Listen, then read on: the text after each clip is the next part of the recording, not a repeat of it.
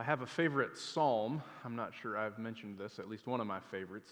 It's Psalm 40. It has an unfortunate beginning, at least if you ask me. It starts like this I waited.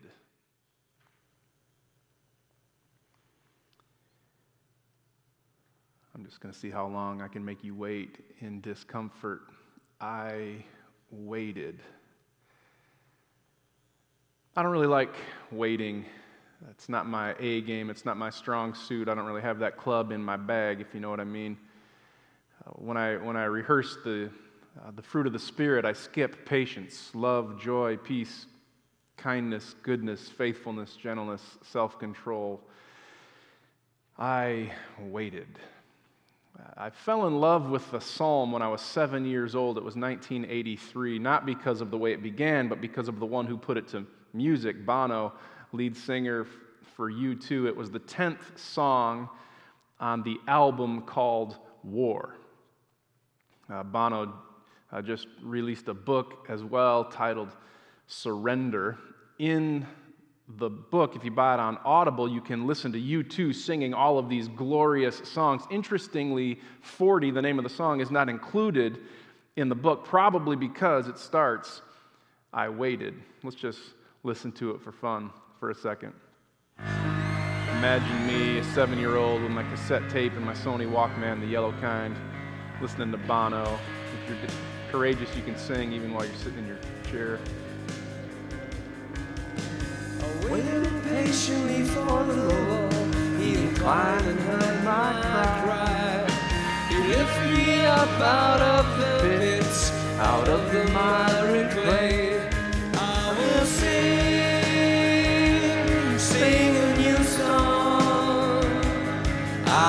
I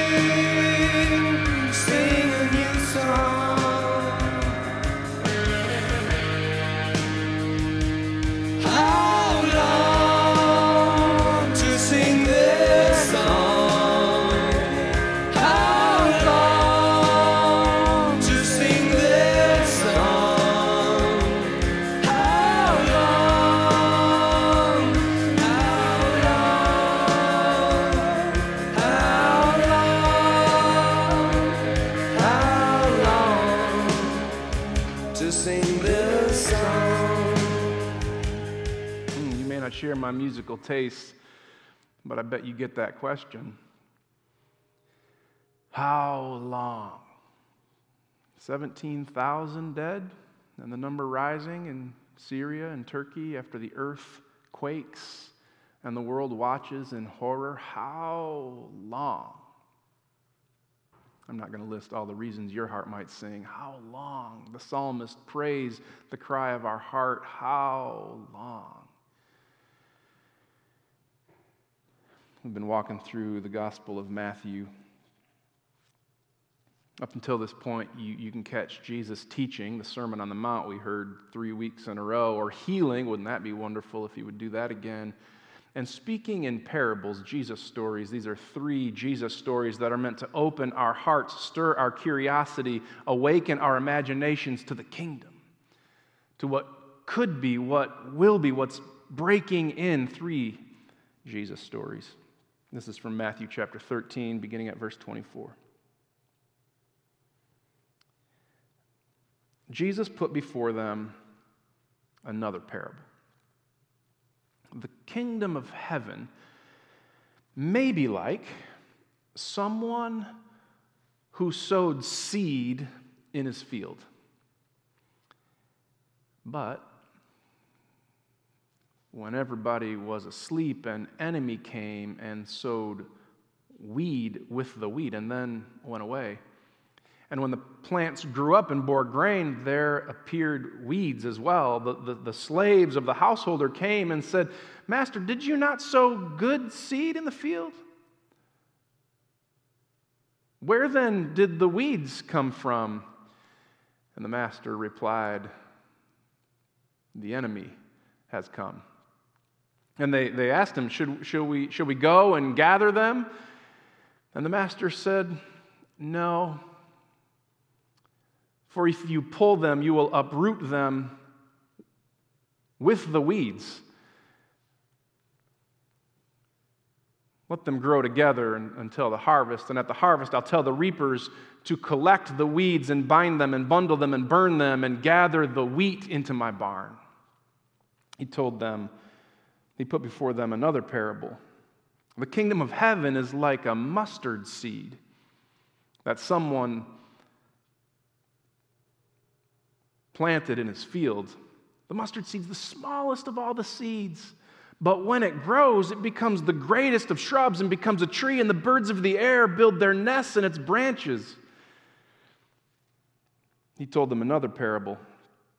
The kingdom of heaven is like yeast that a woman mixed with three measures of flour until it leavened.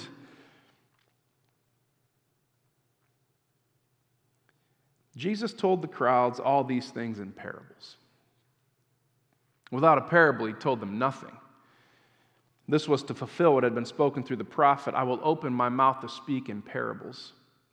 I will proclaim what was hidden from the foundations of the world.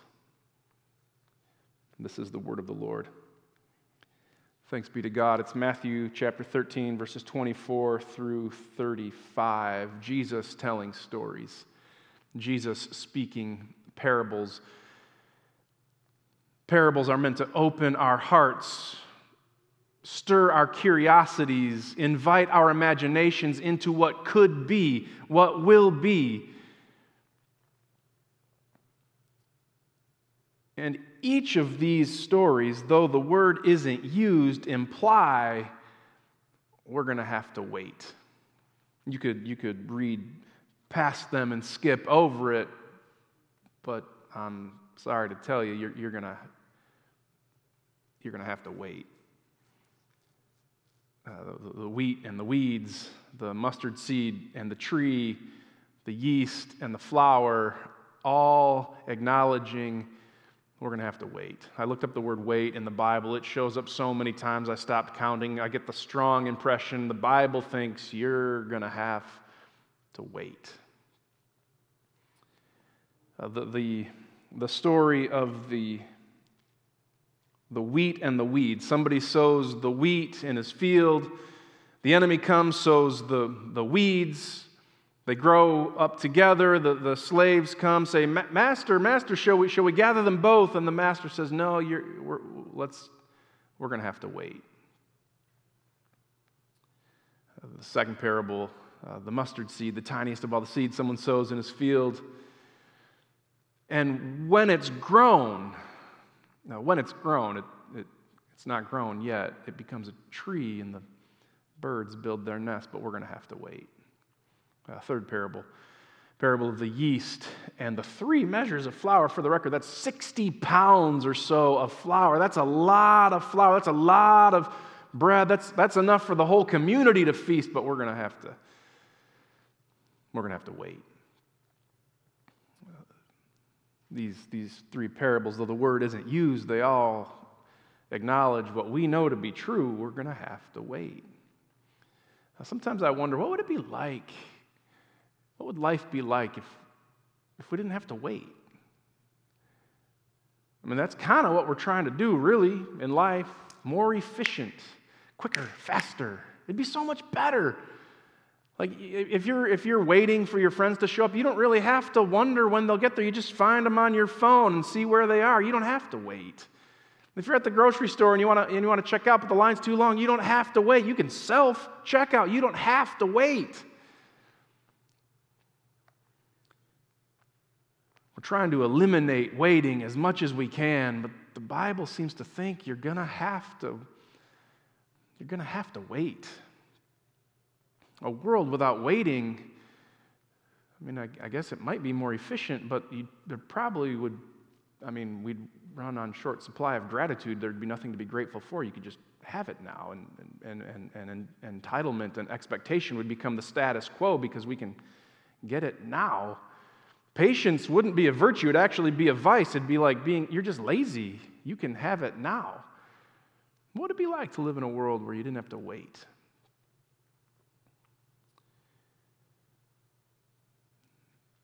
I was talking to a college student this week. He's asking the big questions about life and God.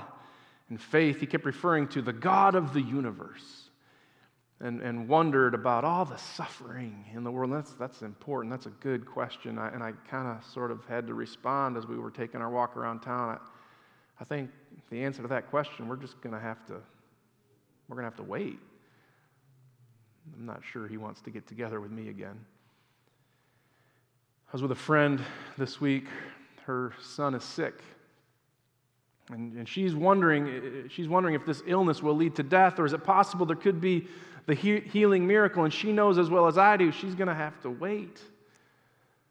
Sometimes I wonder, what's God waiting for? Why doesn't God? The Bible ends, Come, Lord Jesus. Why not now? Why not here? Why not today? Come, Lord Jesus. Why? What are you waiting for? You can come fix it now. Life is filled with waiting. And in the waiting, the reality of pain and hurt and heartache and suffering, it's all real. It's all here. We all know it. Fires in California so often, while floods wreak havoc in other parts of the world. Earthquakes that wreak havoc on so many lives as the world watches in horror, and mass shootings dotting the landscape of our country, which shouldn't keep us from noticing all the other shootings that are taking place too. And our elected officials acting like adolescents in a tantrum. And we applaud if we think we agree, but actually we really don't think much at all. We just like the color they're wearing. How long? These three parables the weed and the wheat, the mustard seed and the tree, the yeast and the flour they acknowledge for us what we know to be true. We're waiting. And they point to the day when finally all the waiting is over. Finally, one day, it's all made right and it's all made new. One day, all the grain will be gathered into the barn. One day, the birds of the air will nest in the tree. One day, the loaf will rise and the community will feast. One day, People from every language and tribe and nation will all gather around the throne one day. Every knee will bend and every tongue will confess Jesus Christ is Lord. One day, the righteous will shine like the sun in the kingdom of their Father. One day, there'll be no need for sun or moon, for the glory of God will be our light. One day, the lion and the lamb will lie down together and there'll be peace on earth. One day, the parables point us to. I like the way uh, N.T. Wright puts it in a book titled Matthew for Everyone. We wait with patience. Not like people in a dark room wondering if anyone will ever come with a lighted candle, but like people in early morning who know that the sun has risen and now are waiting for the full brightness of midday. One day it will be midday. I came across uh, these words actually on Facebook from a friend of mine who was quoting an author from a book titled The Doors of the Sea. The world remains divided between two kingdoms, where light and darkness, life and death grow up together and await the harvest. In such a world, our portion is charity and our sustenance is faith, and so it will be until the end of days. Our waiting is not endless enduring. Our waiting is filled with hope. We hope not for what we see, but for what we do not see. So we wait for it with patience, the Apostle Paul says. We rejoice in our suffering because suffering produces perseverance. Perseverance, character, character, hope, and hope does not disappoint. So we wait, not endless enduring, but living hope. Uh, my friend Winn Collier, he's the executive director of the Eugene Peterson Center for Christian Imagination over at Western Theological Seminary. He's going to preach uh, in the Pillar community next weekend. I can't wait. Uh, he's generously invited Pillar to partner with, an annu- with them in an annual conference called Doxology in early October. Mark your calendars, October 1, 2, or 3, or something like that. You're going to want to be there. As a promotional video they put out, Winn borrows from a 20th century French poet. Antoine de Saint Exupéry once said, that if you find the need to build a ship, don't go and drum up all the people to gather the wood and divide the labor and give out orders, but instead teach them to yearn for the vast and endless sea. God is the sea. God is what we yearn and long for. For the sea. We long for God. God to finally come and make it all right, make it all well, all new. Finally, your boy will be healed. Finally, your division will be reconciled. Finally, your mourning will turn to dancing. We long for the sea. We long for God. How long? I had a conversation with a, a new friend of mine this week. Uh, I'm gonna well, let's just call her Kara. I have her permission to share her story, but we'll let her uh, share all of the details whenever she chooses. Uh, Kara grew up in the deep South, the marshlands of Mississippi. Uh, she grew up in an affluent family that was also extremely dysfunctional. Her dad was there, but was utterly absent emotionally. Her mom was struggled. Um, I'm not even sure all of the details. So, as a little girl, Kara Kara kind of figured I can't trust anybody, so I'm going to have to take care of it myself. Uh, when she was 12 years old, uh, she decided if there's a God, whatever that God, he, she, it might be, that God must not be worth much. So she declared herself an atheist. She was 12 years old. At the same time, because of the dysfunction of the family, there was drugs and alcohol over the house. She found her first pill she popped her first drug at 12 years old, which launched her into a life of abuse and all other kinds of stuff she can choose to tell you sometime. She got into a junior college. A couple of years of that made her way into a state school. She realized quickly that wasn't for her, so she came home, but that wasn't for her either. So she left the house. She got a job as a waitress somewhere. She, she got a job as a secretary, too, in, a, in, a, in the office of a law firm. The lawyer was a Christian. Now, he became like a father to her. He treated her the way a father ought to treat a child love, care, security, respect.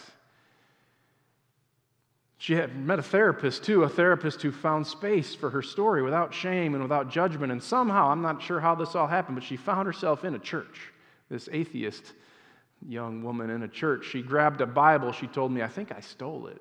And I can speak for all churches everywhere. You can steal our Bibles. She knew, she, she became a Christian. Um, in, a, in, a, wonderful act of God, she became a Christian, and she knew if, if she's going to be a first generation Christian, tilling that soil is so hard, she needed to leave the realities of her dysfunctional family. So she left the South and the marshes of Mississippi, and she came to the frozen tundra of Michigan, where I met her. I was listening to her story, my jaw hit the coffee table a couple of times. At some point in the conversation, I asked her, Kara, what, what would your 28 year old self say to the young girl about to pop that pill for the first time? And she said in her beautiful southern draw, I wish I could replicate uh, Don't be scared, baby. It's going to be all right. Don't be scared. It's going to be all right. I waited patiently for the Lord, he inclined and heard my cry. He lifted me up out of the pits, out of the miry clay. I will sing. I will sing a new song. The kingdom of heaven may be like someone who sows good seed in his field, and one day the grain is gathered into the barn. The kingdom of heaven is is like a, a, mustard seed. The smallest of all the seeds grows and becomes a tree, and the birds of the air nest in its branches. The kingdom of heaven is like yeast mixed with the flour that feeds the whole community one day. So we wait. In the name of the Father, and the Son, and the Holy Spirit. Amen. One day, one day, we'll feast then God, in His generous provision, shows up here, shows up now. A pledge and foretaste of the feast of love of which we will partake one day when we're made like Him, when we behold Him. If you believe Jesus is Lord and acknowledge Him as Savior, you're welcome at this table, the virtual table where you are. If you're not at that place in life or faith, this, you may be asking the good and hard questions that you need to ask. This isn't meant to be coercive or manipulative. You're welcome rather to think more on the things you've heard. Uh, those who do partake, uh, come as you're ready.